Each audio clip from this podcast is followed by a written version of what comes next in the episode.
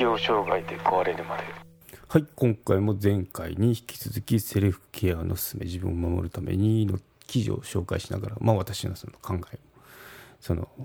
くっつけながらと紹介してますね。はい、ということで、あの前回どこまでいったかっていうと、その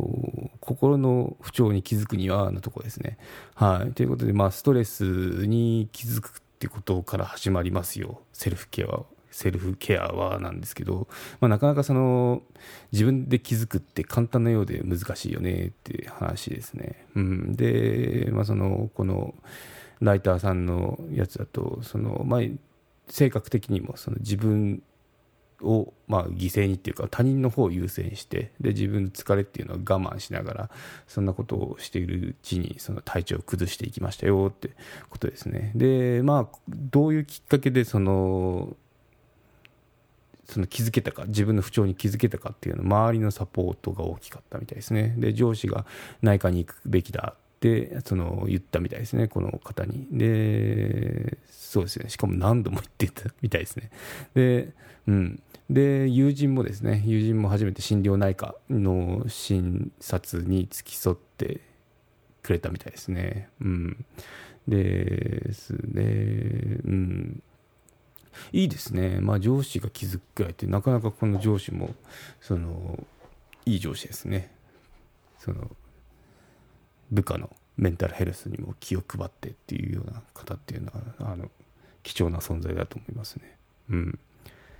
ですね、うん、はい。私の場合っていうのは、私がなんだろう、マネージャーだったんで上司が、まあ、しかも海外にいたんで、もうなかなかその、あの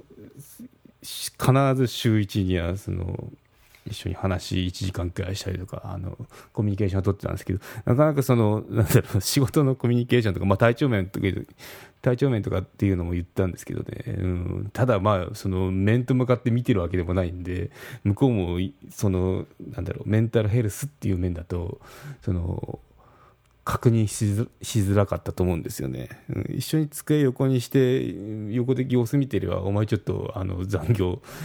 しすぎだぞ、あの早く家帰って休めとか、あと顔色悪いからあのちょっと休憩したらどうだとかいうようなことを言えるんでしょうけど、なかなかそのリモートっていうのは難しいですよね。そこら辺っていうのは、うん、グローバル企業だったんで、その、まあ、基本基本がリモートなんですよ。そう、アメリカっていうのは国土が広いんで、あの慣れてるんですよね、そのリモートでの仕事の回し方っていうのが。そう、会ったことないけどなんか毎週話してる人とか普通に言いますね。うん、そうそう、名前だけは聞くけど、なんだろう、そのビデオもオンにしなないのがほとんどなんで、オンライン会議。そうするとなんかいつもこの、しかも若い時の写真だろっていうのしか見ない、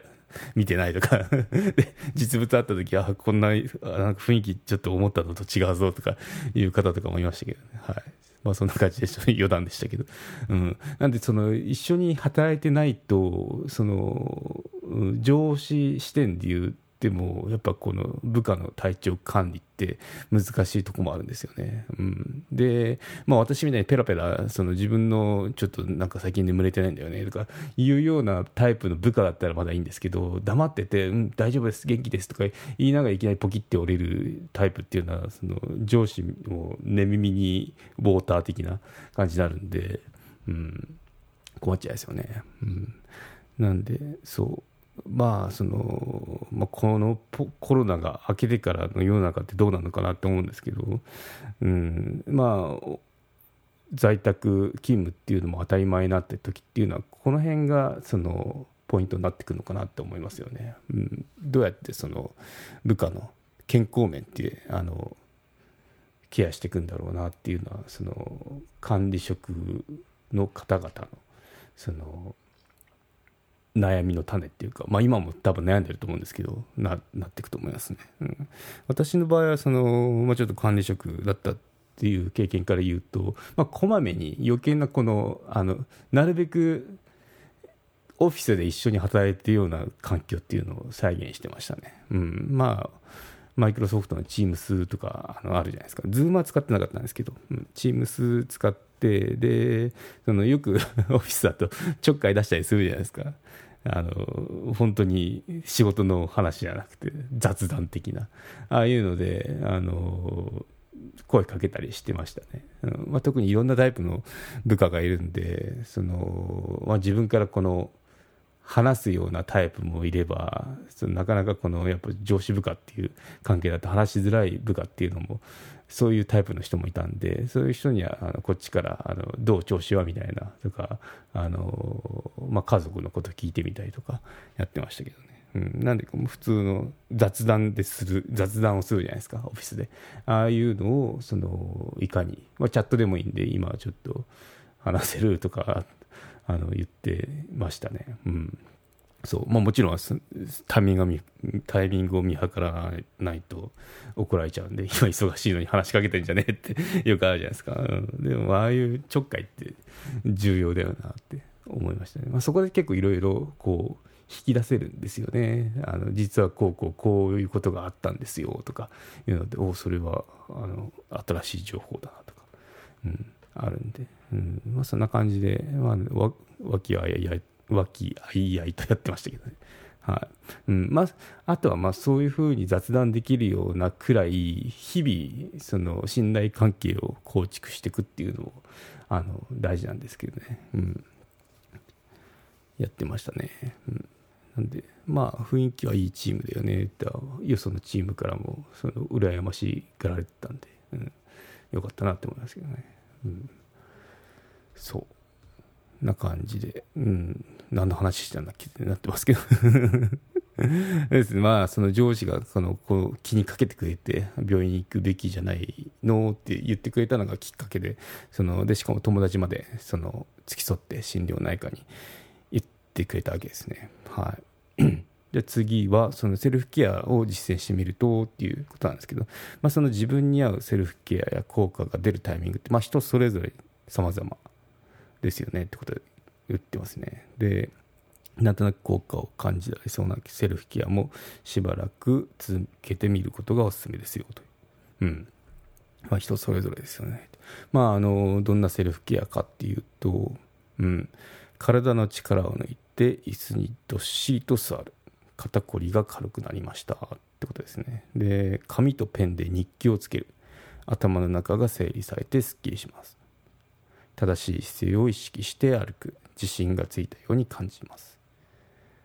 晩ご飯は炭水化物を減らし高タンパクのメニューにする。で炭水化物になり体重をキープできています。壁を眺める、思考が停止して脳が休まる気がしますということで、今あのセルこの方のセルフケアっていうのを挙げてみましたけどね。まあ、体の力を抜いて椅子にどっしり座る、えー、紙とペンで日記をつける、正しい姿勢を意識して歩く、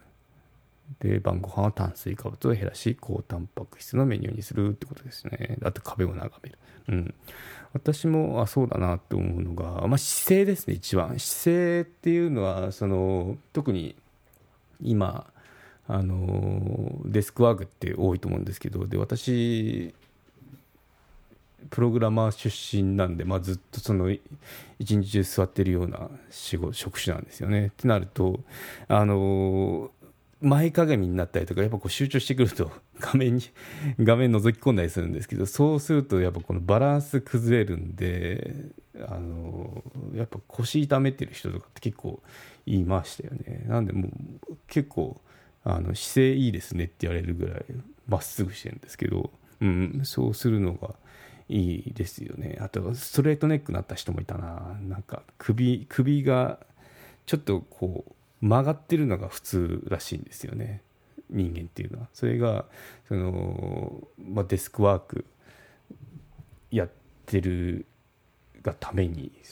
まっすぐになっちゃってその負担かかってなんかすごい痛そうでしたけどね。うんまあ、そういうことそういう風にならないようにその姿勢っていうのは気を使ってますね。あとあの腰に当ててなんか姿勢良くするようなグッズがあるじゃないですか、東急ハンズとか。ああいうのもあのオフィスに持ってったりしましたね。うんそうまあ、姿勢はちょっと意識してました。と特に腰やんないように、うん、なんで腰は強いですね。うん、腰腰痛でぎっくり腰とかないですもんね。はい、ということで、あとは体の力を抜いて椅子にどっしり座る。これはやったことないけど、ま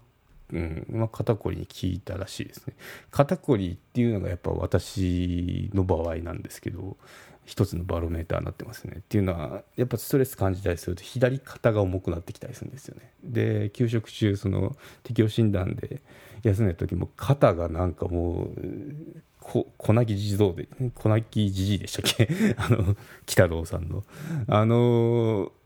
そう誰か乗ってんじゃないかなってぐらい重かったですもんね。で、指圧とか行ったんですけど、まあ、行った時はその血流が良くなって回復するんですけど、まあもう数日もしないうちにまたぶり返すみたいな、うん、ことになって、やっぱストレスって結構すごいあの中から来るんだなっていうのを知りましたよね。そういくらそのハード的に外からこの指圧で揉みほぐしても、その中から、まあ、緊張状態なのかなって思うんですけど、緊張した状態が続くとまたそのこりに肩こりにつながるっていうようなことで、うんですね。